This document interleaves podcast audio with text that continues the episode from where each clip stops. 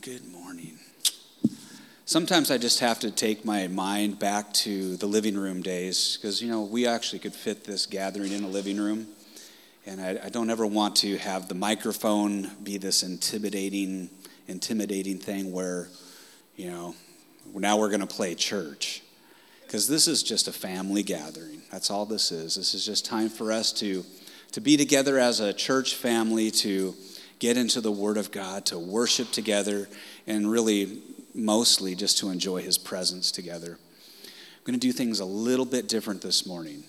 So hopefully you guys are okay with this. I really feel like what God was stirring in my heart to, to do a little teaching on would be more appropriate if we took care of it first and then we respond with worship. I know we did this before a few months back. I felt like God just really stirred my heart to go into a teaching on worship.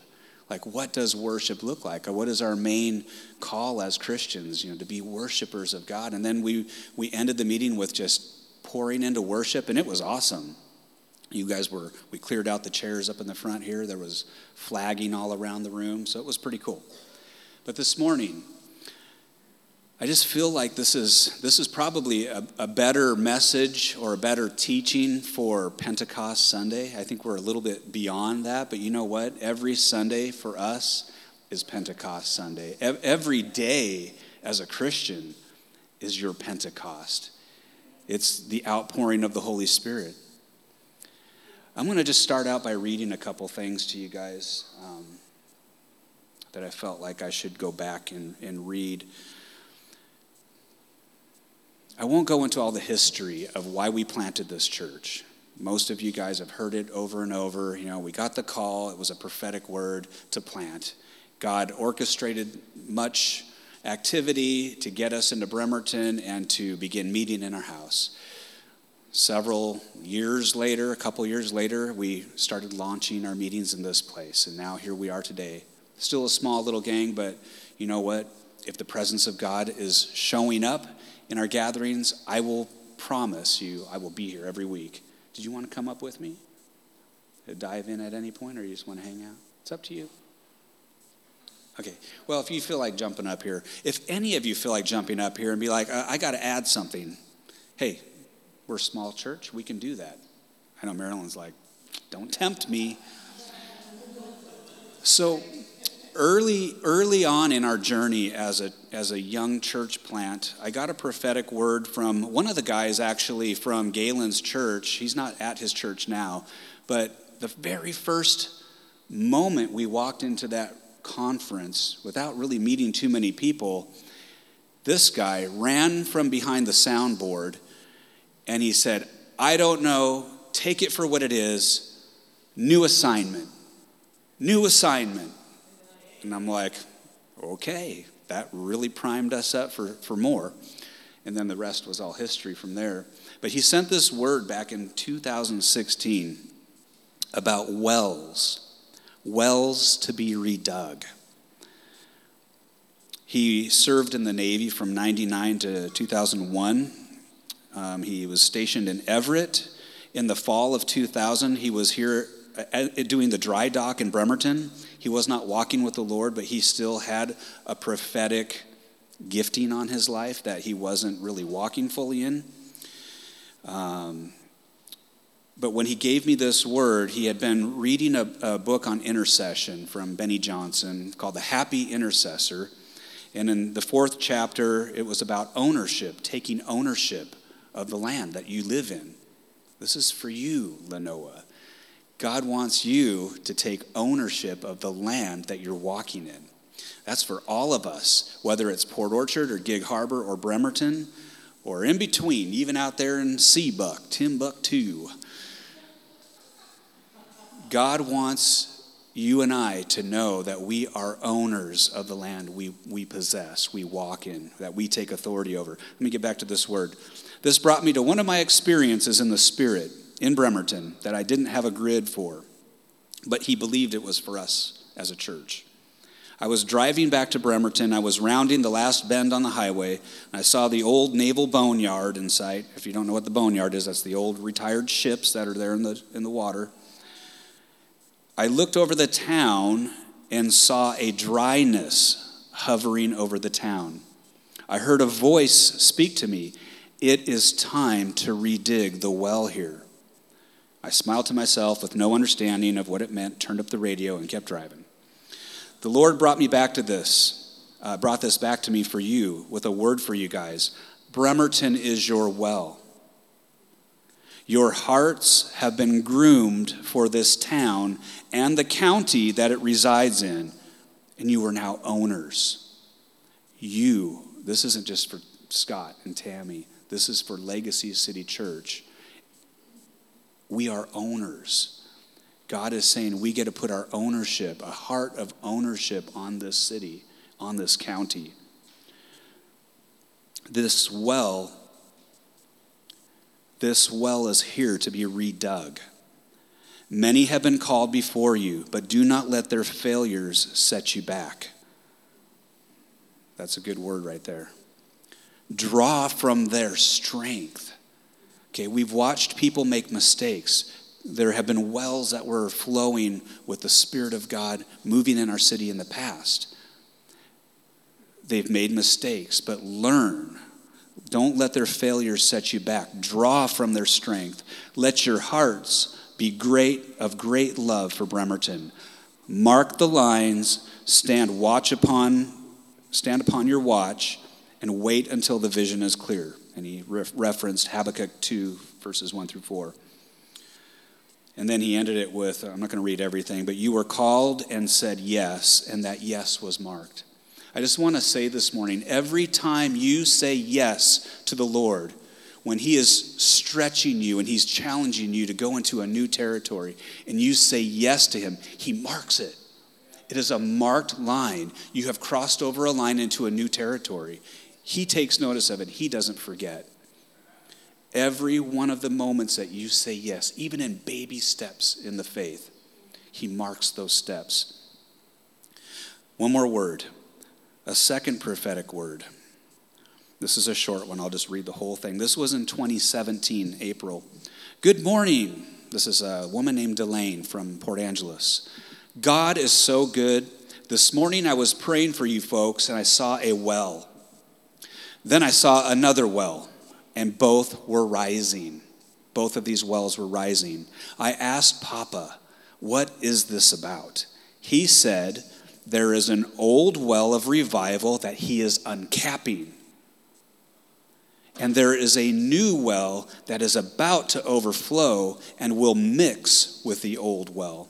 These wells have a lot in them, and Holy Spirit will help you steward them. And this revival will never die out because, but what, excuse me, this revival will never die out but will cause a huge explosion that will flow out in all directions. Get ready to drink in deep. It's a lot to think about, but to simply lay it out before us, God has given us as believers, as sons and daughters adopted into his family, he has given us a commission to go and possess the land, to go into our city, into our sphere of influence, and take ownership. I'm not saying be arrogant and tell people what to do type ownership. I'm talking about spiritual authority over what the enemy has done in different uh, spheres that we walk in, where we get to influence, we get to uncap the well, we get to dig revival wells. And I believe that we as a church have this call to dig a well. And when we have our gatherings on Sunday mornings, it's an opportunity for us to continue to dig that well of revival. God's will for us is that we would be a people marked by the Holy Spirit, that we would be a people that are saturated with the presence of God, filled and overflowing with Holy Spirit power and His life and His goodness. That is the will of God for every Christian on planet Earth. That we would be a people that are filled and overflowing with His presence. We don't have to go someplace else where the revival is happening and where the well has already been dug. We actually have the, the permission and the yes from God to dig our own wells? You, as an individual believer, have the ability to dig a well of revival in your living room, in your car, in your bedroom, wherever you go to meet with the Lord. You get to dig that well. You get to go deep into His presence and enjoy His presence every day. We made a decision when we first ventured on this journey that we would not try to sustain something by bringing outside fires in, although we do invite people to come in and add to what God is doing. But we want to be a church that, that digs our own well and is sustained by our own well. I've seen it too many times where churches, they, all they are left doing now is inviting the next hot guest speaker to come in, and then everybody shows up. And then when the guest speakers aren't coming and it's just the, the people that are that are leading and are a part of the church, sometimes they show up, sometimes they don't. Now that's not a, a condemnation on you know missing Sundays. You know we all need a break and do things, vacations and stuff or whatever. You know, I'm not talking about that, but I'm talking about the passion to be in a place to gather. If it's only because someone else is coming in, somebody else who has dug, dug their own well of revival, and you just want to drink from their well.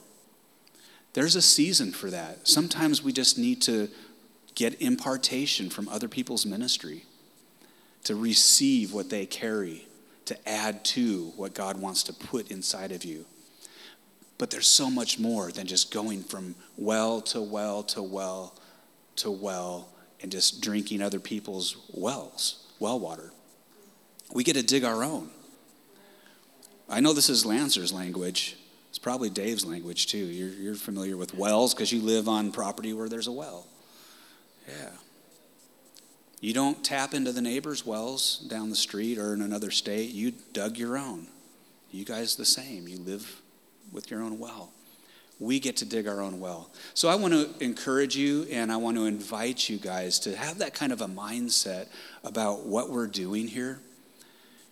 Doesn't matter if we're in this building or if we are back in a living room or in another location. We have the grace given to us by God to dig a well, that we would be individual wells of living water everywhere we go in this city, that we would be releasing the newness of life that we carry in the Spirit. Awesome. We haven't gotten very far yet, but got the hunters just pulled up. Maybe we'll just all be silent. We'll stand in silence as they walk in. I am going to set my timer because I know I've already gone about 10 minutes and I don't want to overdo it. Let me set this. I have this little timer that I never use and I should. Okay, there's the timer. It's going. All right, Ethan, would you um, put the last slide up real quick? Just, I just want to remind the very last one. Yeah, just look at those faces. Don't they look like the sweetest people you've ever seen? They are just like a, a package of joy. As a married couple, they are joy bombs. I mean, look at her looking at her Charlie. That's Charlie and Lori. These two are going to be here August 4th. I'm not going to go into the whole description of how we met them like I did last week. But if you guys can be here August 4th, tell some people if you want. I, I think it would be awesome for anyone to get exposed to what they carry. I, I know Lynette, she remembers hearing Charlie because she was down there in Oregon with us. Hey guys, come on in. I know this, like you were thinking worship would be blasting right now and you just slip in unnoticed, but we're doing backwards church today. I won't be doing backflips. No, no juggling, no clowns, no backflips. So you guys can just get cozy. There's a big open row right up in the front here if you want. I'm just saying. Just pretend you're at my house. You want to sit on the floor or on the couch. So anyway, Charlie and Lori, August 4th. I just, I, I can't wait because they carry something rich. Like they carry some serious kingdom treasure. Okay, so back to that picture of the artwork of the fire fallen. You know, I just I used this picture actually I think when we did the teaching on on worship. And there's just something about worship. There's something about when the, the body of Christ comes together in corporate worship and the presence of God comes. The Bible tells us that God inhabits the praises of his people. Psalm 22, and I can't remember what verse, but there's only a few there. Probably the first four verses talks about it. God inhabits the praises of his people. He is enthroned on our praises. So the atmosphere of worship is conductive to invite the presence of God in a greater measure. We each carry a measure of the Holy Spirit. You were you were sealed with the Holy Spirit when you said yes to Jesus. Ah, that was the first yes to him that he marked.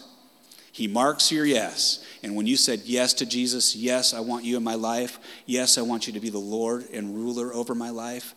Come into my heart. Make me born again. He marked it. He put the Holy Spirit like a seal, like a, like a stamp on your heart, marked as His. You belong to Him. You are one of His chosen ones, adopted and sealed by the Holy Spirit. If you doubt that, go into Ephesians 1 and just meditate on that chapter you were sealed with the promised Holy Spirit, the guarantee of your inheritance. You have a guarantee of your inheritance, and it's the presence of God, the living Holy Spirit of God alive inside of you. Where was I going with that? He's in you. Oh, because when we come together, we are all individual wells. You already come here carrying the Holy Spirit.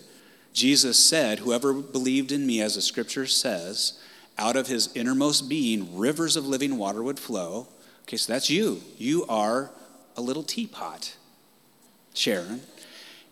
Not just steaming on the stove, blowing, blowing your whistle, and you, you get all heated up. No, you are, you are a vessel of living water. Kim, you are a vessel. You are a jar, a clay jar crafted by the master molder, the master potter and he poured his living water, his very self, his presence into you when you said yes to him. And it brought you to life. Born again is what the Bible says. You carry the presence of God. And when we come together and dig our well, as we start digging that well of revival in this gathering and anywhere you go, you get to release the presence of God from your spirit, from your body. You are a temple of the Holy Spirit. And just as in the Old Testament, the temple, the Jewish temple, had the most holy place in the middle where the Ark of the Covenant was at, where the high priest would only go in there once a year with the blood of the Lamb and sprinkle it on behalf of the nation, on behalf of the sins of the whole nation of Israel. The Holy Spirit's presence dwelt, the Shekinah glory dwelt in that most holy place.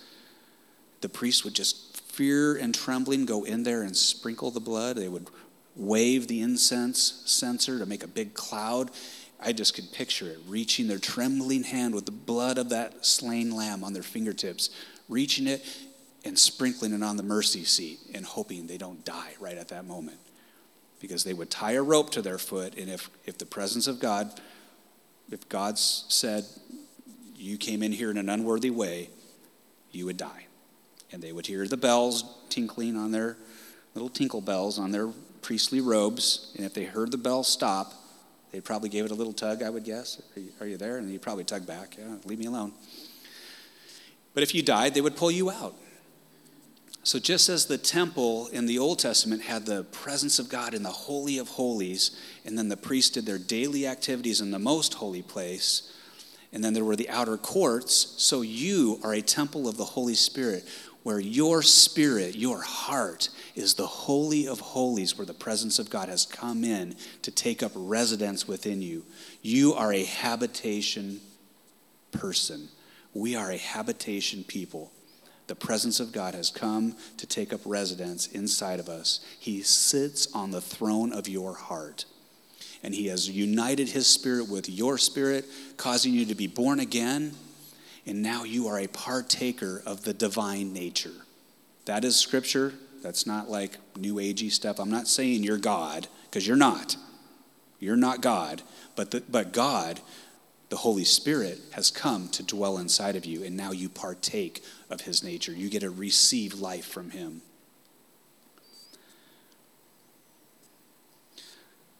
So, the presence of God, the Holy Spirit, is so important to your life and to my life. You guys doing okay? You guys are like so serious looking. You can shout amen if you want once in a while, if you, if you feel like it. Don't do it for me, do it for you. Let's look at, we're going to skip some stuff because we're going to have to. Well, why is it important? Let's look at slide number four. This is Jesus himself talking. Jesus said, If I'm not doing the works of my Father, then don't believe me. Some people say, Well, you just got to believe the word, you know? Believe just by faith, and then you'll see. Jesus said, Don't just believe me if I'm not doing the works of my Father, then don't believe me. But if I do them, even though you do not believe me, believe the works that you may know and understand that the Father is in me and I am in the Father. Whoa. That's Jesus, our King, God in the flesh, Emmanuel, God with us, telling the people that he stood in front of don't just believe my words, believe in the demonstration of the Spirit's power that I show you, the works of the Father that I see and hear and that I do before you. Paul said in the next slide, slide number five, 1 Corinthians chapter 2. Did you fall asleep over there? okay. The uh, slide number five. Caught him off guard, man. Usually you're like, boom. This is Paul talking. He said, My brothers and sisters, when I first came to proclaim to you the secrets of God, I refused to come as an expert, trying to impress you with my eloquent speech and lofty wisdom. You know what? I am never going to try to impress you guys with a superb presentation of the Word of God, where I divinely dissect every scripture and tell you what the Greek is in the Aramaic and the Hebrew because I'm so well educated. I went to cemetery school, and I'm here to make you a tomb of the word. No, that is not my heart. I want to be real, I want to keep it real. And this is what Paul said I didn't come to you as an expert with eloquent speech, lofty wisdom, for while I was with you, I was determined to be consumed with one topic Jesus Christ, the crucified Messiah. I stood before you feeling inadequate. I oftentimes feel inadequate standing up here. Filled with reverence for God, I have to lean on Him for everything what I do up here, and trembling under the sense of the importance of my words. The message I preached and how I preached it was not an attempt to sway you with persuasive arguments, but to prove to you the almighty power of God's Holy Spirit. For God intended that your faith would not be established on my wisdom or on man's wisdom, but by trusting in his almighty power. If he doesn't show up in our meetings, if the Holy Spirit is not moving, then we're wasting time. Okay? Our gatherings should be about coming together, refreshing ourselves in his presence, not hoping that Scott or whoever is going to wow us with some expository exhortation of the book of Deuteronomy. Anyway, I don't know why that book came to mind, but sounds funny. Anyway, Deuteronomy. Deuter? Okay.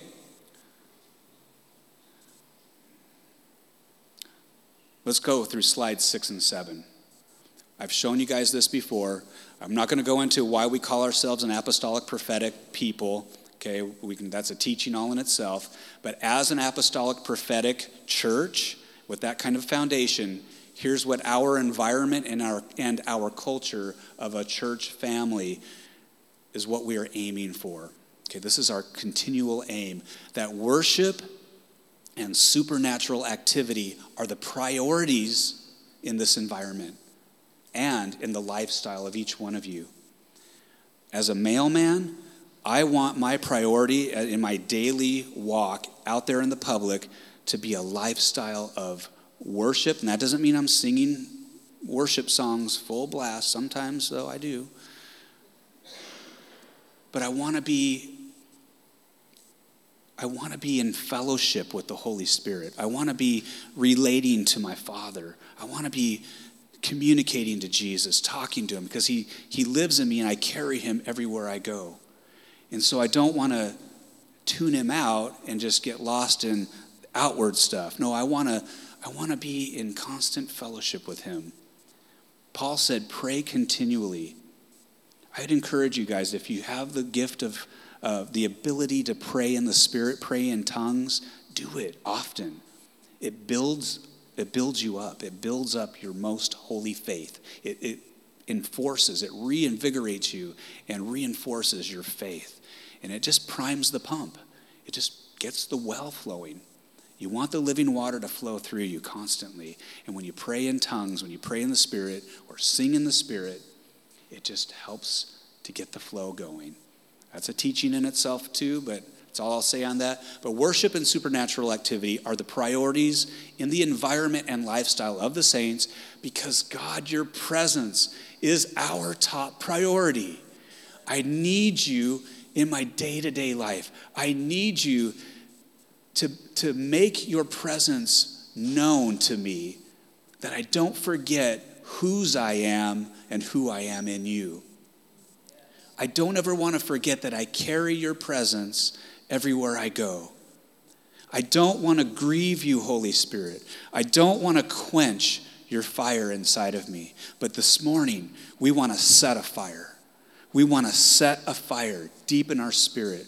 We want to ignite that flame of Holy Spirit inside of us. And we want to give you the preeminence. We want to give you the top place in this gathering and in our lives when we go out of here. Okay, the second point. Yeah, we'll weave in and out of prayer. You guys know how to do that, right? Okay. He's here. Okay, you're here, Lord. We, you can smile towards him if you want. Look up at his face. Close your eyes if you want. Just smile because he loves you. He's madly in love with you. He died for you when you were his enemy, so he loves you severely. he is passionately on your back, wanting you to know his, his very great affection and love and, and promises over your life. So the saints are sent, just as Jesus was, to destroy the works of the devil, including disease, sickness, and affliction. Okay? Jesus is perfect theology. If you want to know what it looks like, what it should look like in our lives, we just look at Jesus. Because he said, not me, he said, the same works that you see me doing, so you shall do even greater things than these, because I'm going back to the Father. And he said, once he went to the Father, to wait because he's going to pour something out for you. He's going to pour out the Holy Spirit, and you're going to be able to do the same works that he did by the Spirit of God. Anyway, the saints live to demonstrate to all people on earth that God is always the good guy and the devil is always the bad guy. We are not going to blame God for the bad stuff that goes on in our own lives, in other people's lives. We're just going to continue to say, nope, we're not going to touch his goodness. We're going to, we're going to preserve that declaration that God, you are good all the time. The Lord is good and his love endures forever forever and ever and ever. His love endures. He is good and his love endures. The next part, I'm going to get going here on, okay, I'm not doing too bad. I'm just going to keep rambling and then we're going to worship our guts out. Are you guys good with that? Okay. God desires those who don't yet know him to come into a relationship with him where the primary emphasis is love. He wants to have a love relationship with you. It's not about what can I do for you, God? It's not about, I am just your lowly servant, I'm just a worm. Smith's helped us remember that. I'm just a worm. God's just going to crush me grasshoppers. He's so big and scary. No, his wraparound arms are all around you. He's a good, good father. Okay, so the primary focus is love in our relationship with him, not merely service. Okay, we don't eliminate serving God because there, there's stuff to do, just like I love my kids, they love me, but there's still chores. Still got to clean your room, okay? Still got to help out. But the primary emphasis is love, okay? They don't work for my love, they work from my love. And even if they don't feel my love. You know, they know it's there, right? Well, I don't know. oh, that was a Kodak moment. You're like, what's, what's a Kodak? Isn't that like chewing tobacco or something? Okay. The body of Christ is being built up and equipped. I want to emphasize those words this morning built up and equipped, because that is what the Holy Spirit wants to do in you and in me and in our gatherings together. The body of Christ is being built up and equipped to become a glorious and victorious bride. Not a beaten down, look half dead corpse of a bride. Not the, is that a movie, The Corpse Bride? Okay, that's not the bride of Christ. That's the bride of the devil. that's what happens when you partner with the, with the enemy. That's what you look like. Because he comes to kill, steal, and destroy. Wish I had a picture for that, but Anyway, no. The picture in the Bible of the church is that we would become a radiant bride without spot or blemish or wrinkle, that we would, would carry on us the glory, the glory of the one we are betrothed to. We are the bride, men. Sorry. We're the put on your wedding dress and your army boots tattoos and all. okay, anyway, this is getting weird now I'm picturing things. It's our culture. I'm telling you, there's just stuff everywhere, and it makes you like, oh, that comes to mind. Okay. No matter how the conditions of the earth may presently appear, glorious and victorious no matter what comes upon the earth. Yes, there are end time theology views some people want to focus on how the world will get darker and darker and darker. And then they want to say, and then the church is just going to get weaker and weaker and weaker and go hide and wait for the Antichrist to come and, and then the rapture. And then I don't have to do anything. We know that. I know my I know you know that. I'm not looking at Noah, I'm looking behind you. We, we know that teaching because we, I believe in the rapture, okay? Not everybody believes in it, and we don't need to get into that, but but that is a mindset in many churches and in many believers. Well, this, the world's going to hell in a handbasket. So I'm just going to stay in my, my little Bible chamber here and get in my Bible coffin and wait for the rapture. Beam me up, Jesus. I know Dave's like getting Star Trek images standing on that, vaporizing. Anyway.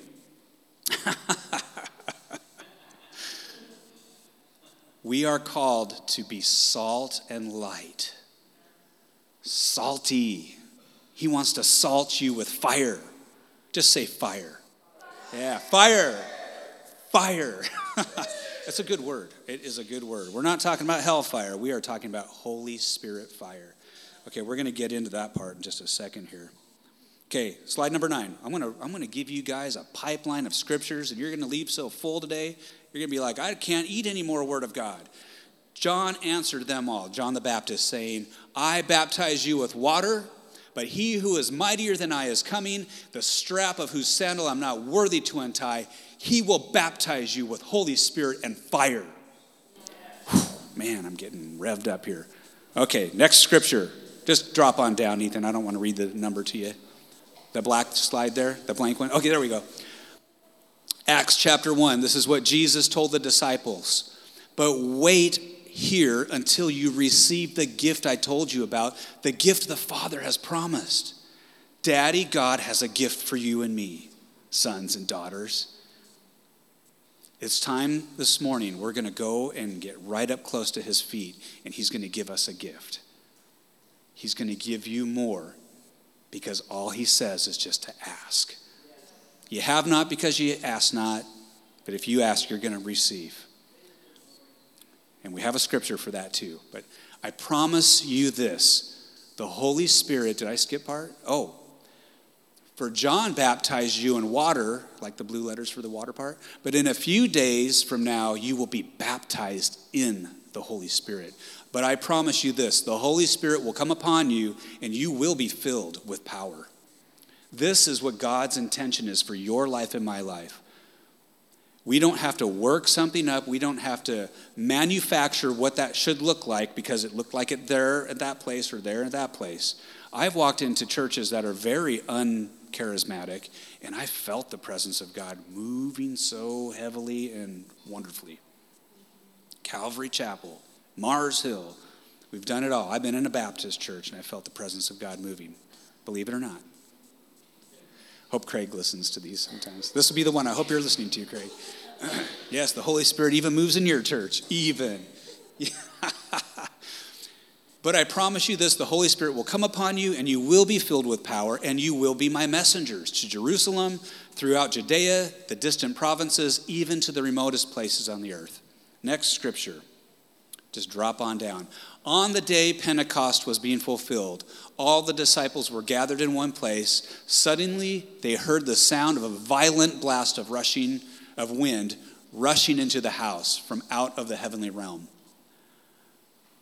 If you want to come in like that this morning, God, we'll all be on the floor shaking our little boots off, but if that's how you want to come in, come and have your way. The roar of the wind was so overpowering, it was all anyone could bear. Then, all at once, a pillar of fire appeared before their eyes. It separated into tongues of fire that engulfed each one of them. And they were all filled and equipped with the Holy Spirit. God wants to fill you and equip you. Filled and equipped. He wants to fill and equip you. They were all filled and equipped with the Holy Spirit and were inspired to speak in tongues, Shabba Shabba, empowered by the Spirit to speak in languages they had never learned. Acts chapter 2. Next scripture. We're going to keep busting this out here. I'm determined this morning we're going to get through this word. This is what I will do in the last days. This is Acts chapter 2, but this is the book of Joel chapter 2, 28 to 32, prophesied being the prophecy being fulfilled. And Peter was standing up and declaring this. This is what I will do in the last days. I will pour out my spirit on everybody and cause your sons and daughters to prophesy. If you want to be prophetic, you need the Holy Spirit power filling your life. Your young men will see visions, your old men will experience dreams from God. The Holy Spirit will come upon all my servants, men and women alike. They will all prophesy.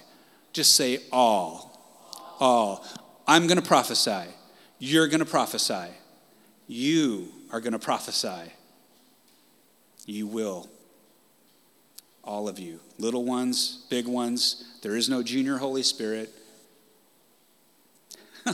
I can't remember what we're laughing about, but anyway, is it important? Should we share it?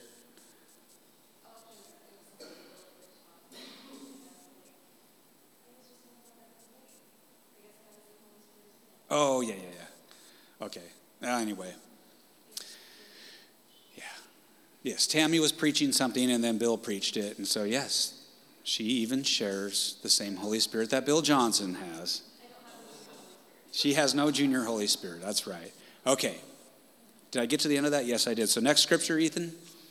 When the this is Acts chapter 8. So this is all Holy Spirit stuff, guys. I hope you're okay with this. You're not getting creeped out. This isn't getting kind of ooh too ghosty in here.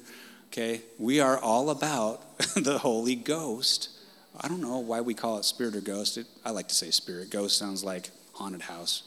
Anyway, give up the ghost. When the apostles in Jerusalem heard that the Samaritans had accepted God's message of life, the non Jews, they sent Peter and John to pray over them so that they would receive the Holy Spirit.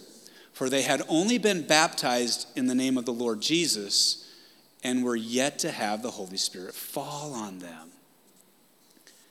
He wants to fall on you. Just let him fall on you. Just receive his grace and his love right now. As soon as Peter and John arrived, they laid their hands on the Samaritan believers, and one after another, the Holy Spirit fell and filled each one of them. We can lay hands, we could just stand in the room. Sometimes His presence just comes in, sometimes it's when someone's praying for you. We are all little sprinklers. We are all fountains, teapots, whatever you want to picture. You know, you are a vessel of the Holy Spirit. And a vessel has an opening, and you can pour out His goodness on other people pray for an unbeliever sometime. Tell them, you know, I know you don't believe in God, but would you let me pray for you? We watched my niece before she came to Jesus start to shake and sweat as we prayed for her. And she's like, What is happening to me? It's called Holy Spirit is on you. He wants to make himself real to you. We owe the world an encounter with the one we carry. Don't keep him all, this little light of mine, don't put a bushel over it. Let it shine. I'm not going to sing it, don't worry. Okay, back to the scripture. They had only been baptized in the name of Jesus, yet the Spirit of God, okay, the Spirit fell on them and filled each one of them. Okay, next scripture, we read that whole thing. You guys just shout. We read it all. Move on. Okay, while Apollos was ministering in Corinth, okay, the apostle Apollos, Paul, the apostle, traveled on through the region of Turkey. Gobble, gobble. Until Someone laughed at least. Come on, you guys, lighten up. You're so tense this morning. Help me out. You know, joy is one of the fruits of the Spirit, by the way, in case you didn't know. It's okay to laugh in church. I won't be offended unless you're laughing at me, not with me. Okay, so he was in the region of Turkey until he arrived in Ephesus, where he found a group of 12 followers of Jesus. Imagine that a little pocket of Christians. What's his first conversation? the first thing he asked them was, Did you receive the Holy Spirit when you became believers? Next part? Or was that it? Oh, yeah. And while Peter was speaking, the Holy Spirit cascaded over all those listening to his message. The Jewish brothers who had accompanied Peter were astounded that the gift of the Holy Spirit was poured out on people who weren't Jews. Imagine that. You mean non Jews get the Holy Ghost too? They didn't realize. They thought this was just our Jewish thing. No, it's for all, all people. And they heard them speaking in supernaturally. That must have been a typo. For they heard them speaking in supernaturally given languages. There we go. And passionately praising God. I guess that was another story. So the 12 that, that uh, Paul was talking to, they received the Holy Spirit. Then Peter was talking to this group of non Jews, and they received the Holy Spirit. Just a cascade of the presence of God fell on them as he was talking. Next scripture. No, they replied, We've not even heard of a Holy Spirit. Some people have never heard that you can actually have the presence of God come upon you and fill you and overflow. He might even make you shake a little he might even make you cry because he's so overwhelmingly loving and it just rocks your little baby heart world and you cry like me because I cry sometimes when the Spirit's moving on me. Paul asked, Then what was the meaning of your baptism? They responded, It meant that we would follow John's teaching. Paul said John's baptism was for those who were turning from their sins. And he taught you to believe in and follow the one who was coming after him, Jesus, the anointed one. Is there more to that? When they understood this, they were baptized into the authority of Jesus, the anointed one. And when Paul laid his hands on each of the 12, the Holy Spirit manifested, and they immediately spoke in tongues and prophesied. Holy Spirit, came upon them. He manifested his presence as Paul laid hands on them. I could just see it. I like the Passion Translation because they kind of, he uses more of a language description that is more kind of what we're familiar with. You know, he went and laid hands on each of them. You could just imagine them all lined up and dropping on the floor, shaking, speaking in tongues, prophesying. Doesn't have to look like that, but anyway, just, I like the picture. I'm ready for that. Okay, where are we at? I have no idea where we're at on those notes there, but I'll just keep reading. The Roman officials ordered that Paul and Silas be stripped of their garments and beaten with rods on their bare backs. Okay, I love to talk about this story because we are going to get ready to worship in just a minute here. And there's something powerful that can happen when you engage with the presence of God in the atmosphere of worship when you pray, and I like to say praise is like pray, you're praying, you're actually praying praise. When you're singing to God, you're actually talking to Him, you're praying to Him. So, worship is like an easy way to stay in prayer. There's a good message by Bill Johnson. I shared it to a handful of people. If you haven't heard it, I really encourage you to. But he's the message is praying from the presence. If you only have 10 minutes to pray, he says take 8 minutes of it to worship because you can get done in that last 2 minutes what you came in to pray about. And when you enter his gates with thanksgiving and come into his courts with praise, and you have the audience of the king, the audience of one, you just pour out your worship at his feet and let him deal with the rest. But this is what Paul and Silas did. And if we have another baby, a whoops baby, his name's going to be Silas. Just, just so you guys know, okay? If God wants to give us a Silas. No, you skip forward too fast. Back up, buddy. Okay, after they were severely beaten, they were thrown into prison, and the jailer was commanded to guard them securely. So the jailer placed them in the innermost cell of the prison and had their feet bound and chained. Okay, now the next part. Paul and Silas, undaunted, prayed in the middle of the night and sang songs of praise to God while all the other prisoners listened to their worship. I wish I could hear what that sounded like. Suddenly, a great earthquake shook the foundations of the prison. All at once, every prison door flung open, and the chains of all the prisoners came loose. Read that whole chapter if you want to read a really powerful story of what happened before and after that. It is so good. But this is a picture of the power of God coming into a place where you or me begin to worship and pray and invite his presence to come in and break off the chains, release the prisoners. I mean, that's God can't help but break chains. He is the chain breaking king. Prison doors fling open. I mean, the prisoners stayed. If you go back and read the story, the prisoners stayed where they were at. The jailer was getting ready to kill himself because he's like, crap, they're all going to get out and I'm, they're, they're going to kill me because I let all the prisoners go. But Paul and Silas, no, no, chill out, jailer. We're all here. And he led him and his family to Jesus and they got filled with the Holy Spirit. And then they got released the legal way. I'm glad I set that timer because this is how many seconds we have left here. That helps. All right, and then my screen went dark here. So let me see if there's one last thing I need to cover. If not, we're just going to jump right into worship. Come on, open up. All right, we did Joel, we did Acts 10, 19. Oh, yeah, let's just finish with this one. It's the next one, slide number 28.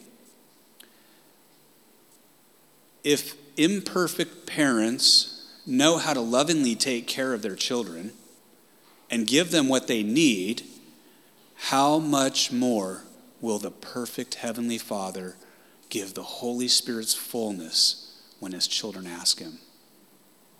Why don't you guys stand up? We're going to just take the next while and worship. And I want that to be our heart's cry this morning. Just let our worship be a time where we invite, I mean, we do this every week anyway. Sorry, I got to try to close this out.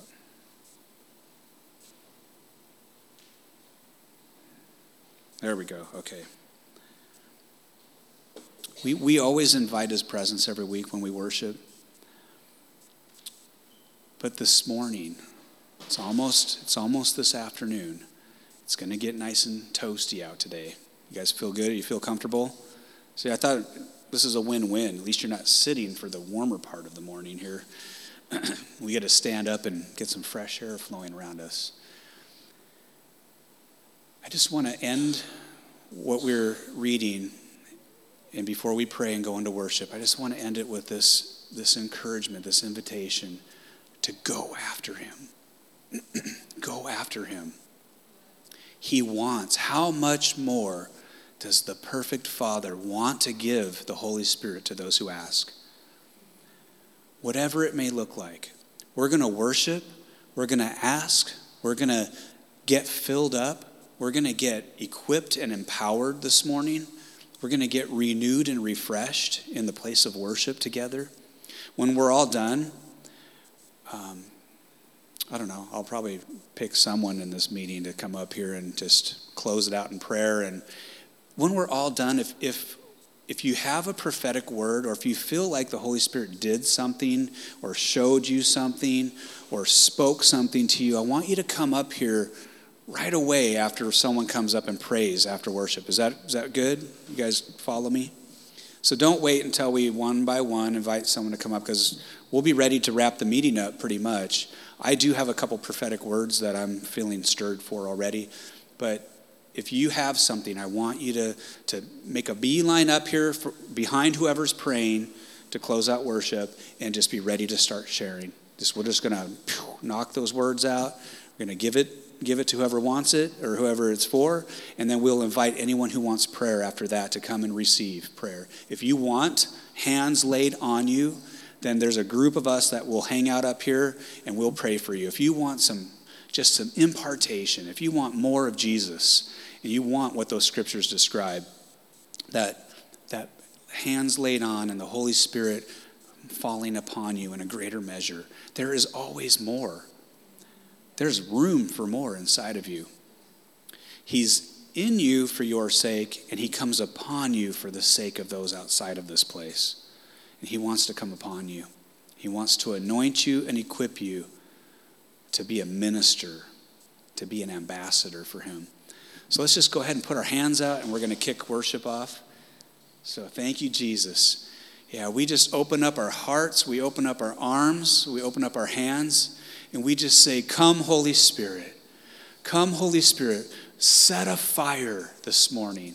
Set a fire in this place. Let our hearts burn with passion for the name above all names, for the name of Jesus, the name that at which every knee will bow and every tongue will confess that he is Lord of all this morning, we just say, set a fire inside of us that burns for your name, for your, your word, for your presence. We just want to be so engulfed, so shaken to the core of the reality that we are your vessels and that you live inside of us. We invite you, Holy Spirit, to come upon us, to equip us. We offer our bodies to you as instruments of righteousness. We say, Here are our ears, our eyes, our minds, our imagination, our sense of smell, our sense of taste. We give it all to you this morning, Holy Spirit, and we say, This we offer to you that you would speak, that you would awaken our senses and speak to us however you choose to speak this morning. In the various ways that you communicate from spirit to spirit, we say, Let the roar of your waterfall cascade over this church this morning that we would hear what your Spirit has to say. And more than anything else this morning, we just come to love and worship you. We come to love on you, Jesus. We come to tell you how much you mean to us. In Jesus' name. Praise you, Lord. You're so, so, so good. You're such a good Papa. You are with us. You're with us in our mess. You're with, with us in our weakness. Thank you, Lord. You make us strong. You are our strength. You're our support. You're our covering. You're our rock and our shield. There is no one like you. You are worth all of our attention, all of our praise our thoughts, our mind, our energy. You are worth our time. We give you, we give you praise. We thank you. Thank you. We thank you, God, that you are you are bigger than anything that could possibly come against us. You are bigger than um, any problem. You're bigger than any of that. You are so strong. You are so mighty. You are powerful. Everything that we need, we drink from you. All we have to do is just drink it. Drink from you. Thank you, God. We love you, God. Yeah.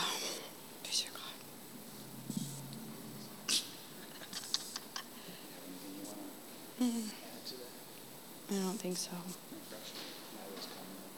No, just that he's good. that was awesome, Lynette. Thank you. Um, just like to share something my experience while we were worshiping and you know, a lot of us go through a lot of trials and stuff, and sometimes a storm comes in a big way. There's a lot of chaos. And uh, having a teenager in the house, and a lot of transitioning stuff going on because he's going to turn 13 in uh, September or 18 in September, and he still has another year of high school.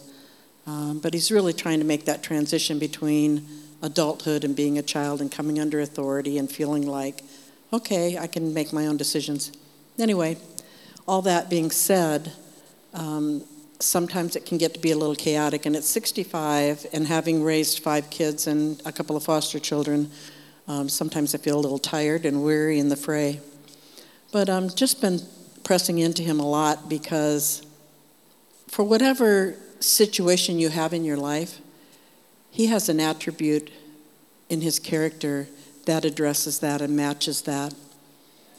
And in worship, as um, I was just contemplating all that he is and asking him for more and pouring his spirit out on us, and I just felt like um, I saw in the spirit world um, me and all this chaos and everything that's attaching itself to me and trying to suck my spirit and my energy and, and all the things that are pulling at me and all the things I think I have to hold on to so tightly. Um, and so I'm seeing this as just a chaotic swirl of all these things in the world that are around me and all the problems that press in on you, paying the bills and, you know, all those other situations. And then I saw him coming with his hand stretched out as a tear between that spiritual world and the, the chaos that's going on in this world, reaching his hand out in his arm to me and saying, Come.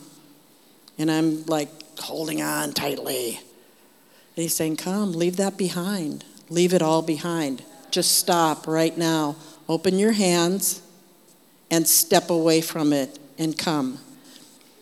And so I know that that's what I need to do. But yet, and sometimes we can all get like that, right? We know what we need to do. We know that He's there. We know His character. We know His love, how much He loves us, and, and how He wants the best for us. And He has all those things right there at hand. They're right here, right now. And so as I stepped away, and I just felt like all that just breaking off, and this peace that came over me, and I stepped in, let him take me by the hand, and he wrapped me in his light. I smelled and felt his robe. Songs, he's singing over me. Then I smelt this like uh, burning wood, like the char. Not, not the wood burning, but the char afterwards. And I'm going, Okay, Lord, what is that? It says, All the things that have been burned off you. Smell it and let it go. Just let it go. And, um, and that peace that washes over you, and the knowledge that you know that He's there for you, He fights for you, He's the Lion of Judah, He's your counselor, He's your peacemaker, He's your negotiator, He's the one who sings songs over you.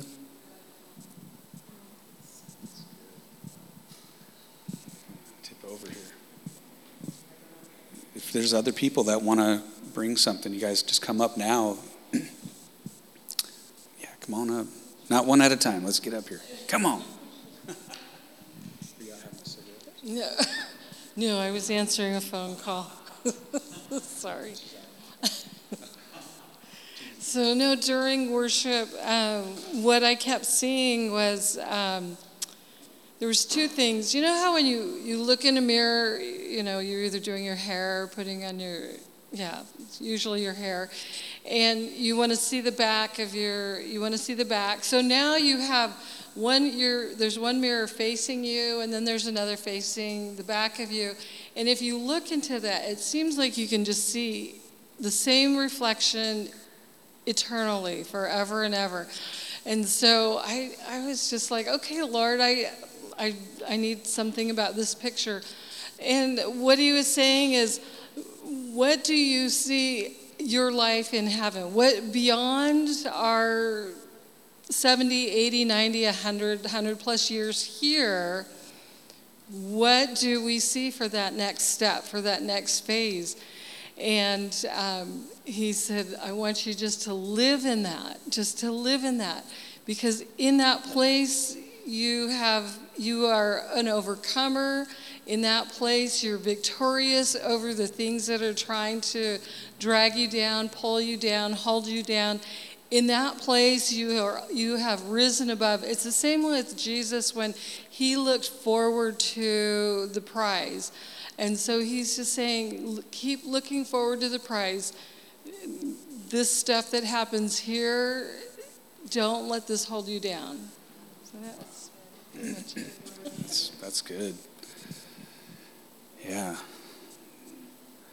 See yourself prophetically. Yeah. That's a good picture. Has anybody else got something? We're going to dismiss in a minute here, but I did have a couple words that I just wanted to give, if that's okay. Tammy, you got something? So, Clayton, can we give you a word? So tomorrow is Clayton's birthday, and uh, yeah, happy birthday from your church. We say happy birthday. You made it. you made it.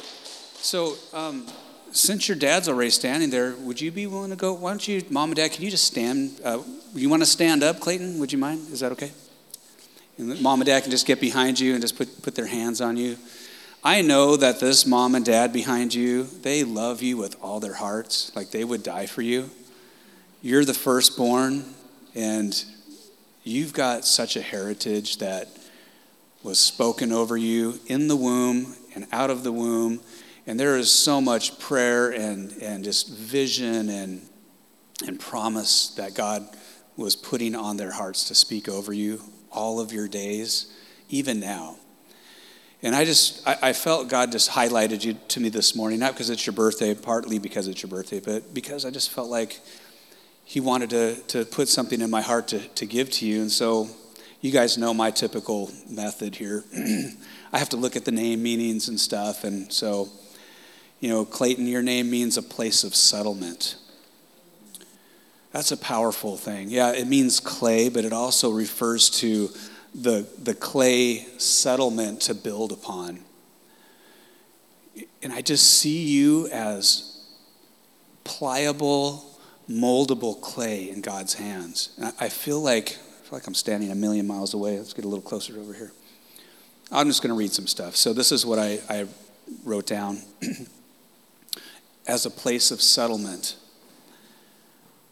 I just saw the potter's wheel, like you are on the potter's wheel. God is, is the potter, He's the master shaper, spins the clay and molds it.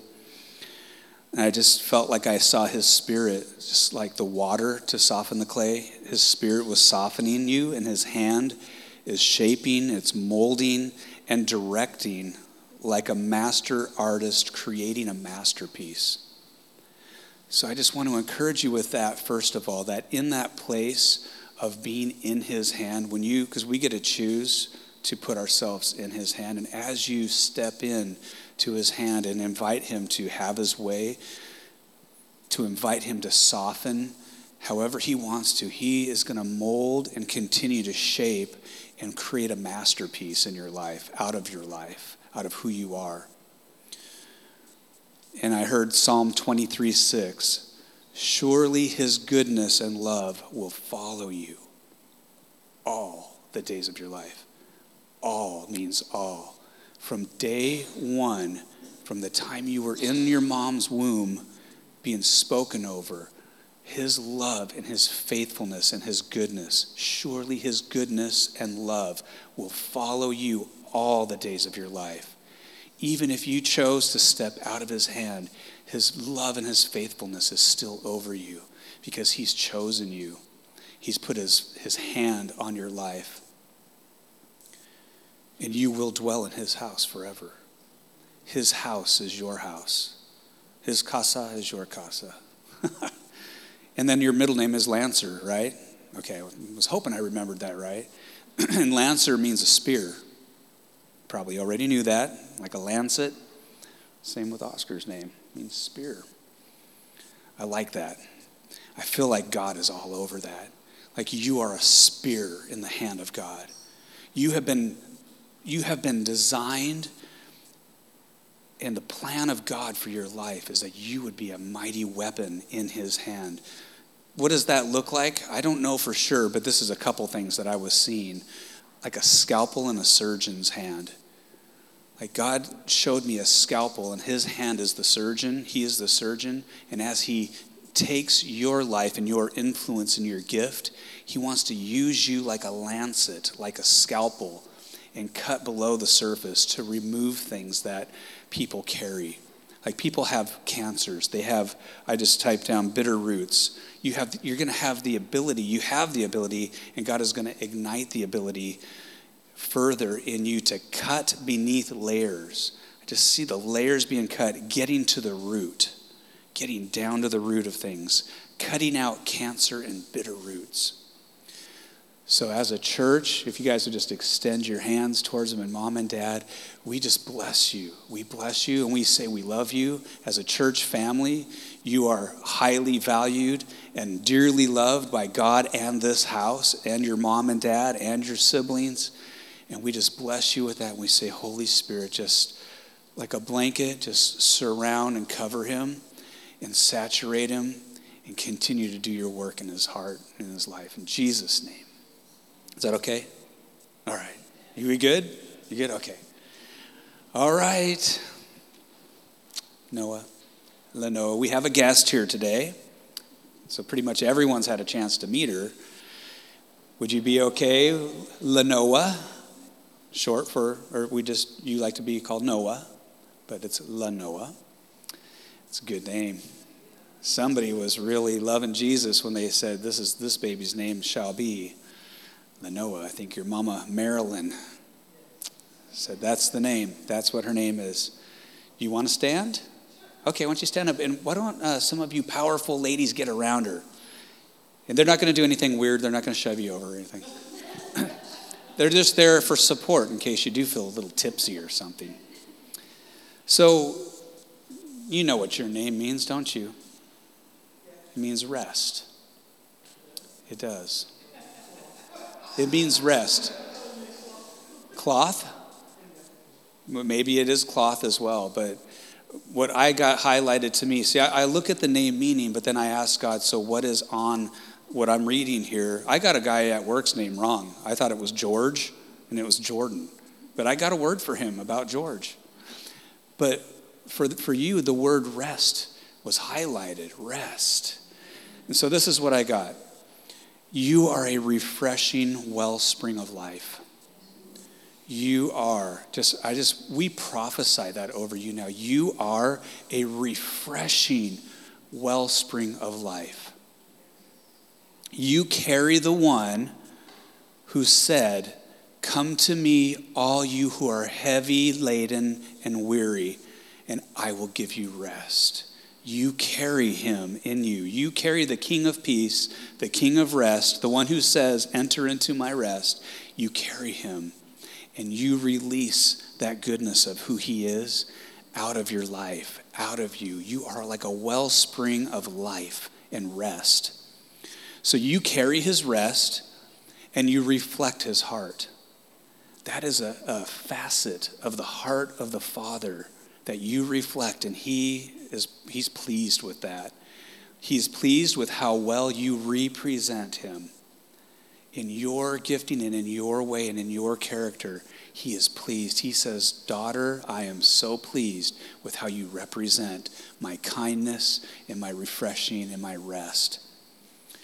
And I believe that you have a ministry of rest. I know you're involved in, what's it called again? Celebrate Recovery, okay?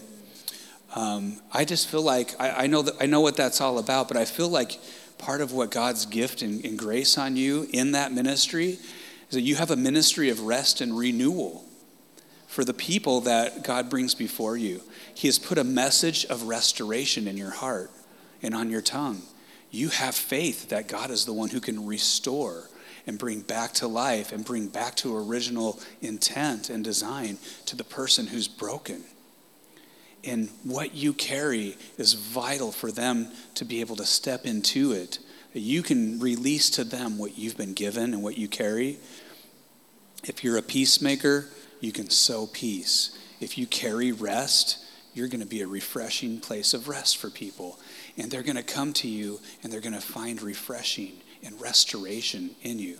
I think restoration might have the word rest is probably in the roots of that. I don't know, maybe. I'll have to look it up. he put a message of restoration on your tongue and in your heart. And so we just want to bless you. As Legacy City Church, we bless you. We release more. We just say more Holy Spirit of that exousia authority, that Holy Spirit authority. To all who received him, to those who believed in his name, he gave the authority, royal authority, the right, the power Various translations say it differently. In John chapter 1, verse 12, he gave you authority. So we just say, let that authority increase. Let it increase, and you step into it boldly. That you step into it and you, you minister what he has given you and you release it freely with authority. In Jesus' name, amen. Is that okay? Were you all right? All right. So we're, we're done, guys. Um, normally, we save that for right after worship and then we preach. So, oh, that's right. Where's my notes? So, you guys ready for a 40 minute preach now? I'm going to move aside while he throws things at you. she thinks you're going to throw stuff at me. Why don't you guys stand up? If you want to receive more prayer um, after we're done, when we put the final amen on this meeting, Ethan will throw some quiet worship music on and then you can come up here and get prayer. We just like to take time. You know, we don't even have to say stuff to turn on the sprinkler. You are a sprinkler. I am a sprinkler. We are carriers of the, of the river of living water. Jesus said, out of your belly, I always tell people just turn your sprinkler on. Kids, we're going into a, a place where they need the presence of God because the atmosphere is negative or you know there's strife or whatever. Or you just go into a grocery store, turn your sprinkler on. Kind of helps you focus on who's in front of me that needs the sprinkler sometimes we don't even have to say words. We can just put a hand on somebody and just release what you carry. Release the presence of God. So we'll pray for you if you want prayer. Some of us will hang out here if you if you want that. Um, I haven't even asked anybody, but if you see people up here, you guys know who who's ready to pray. If you're not ready to pray, then don't worry about it. All right, Jesus, we love you. We thank you for your power. We thank you for the fire of your spirit burning in each one of us. We thank you, God, that you have not left us as orphans, that you never will leave us or forsake us, but that you have sent the promise of the Father. You have sent the Holy Spirit to be with us forever. Holy Spirit, we welcome you to come and have your way not only in this meeting, at the end of this meeting, but as we go out the doors and into the city, God, we pray, have your way in us. Cause us to be awakened to the reality of who we carry in us and on us. And we just say, come and rest. Come and rest upon us, Holy Spirit. Let our lives be a dwelling place for you where you are pleased to rest upon us as we carry you into the city of Bremerton and outside of the city. So we thank you for all that you're doing, God. And we just say, let your blessing over us be released in and through us as a, as a church, as sons and daughters, in Jesus' name. Amen.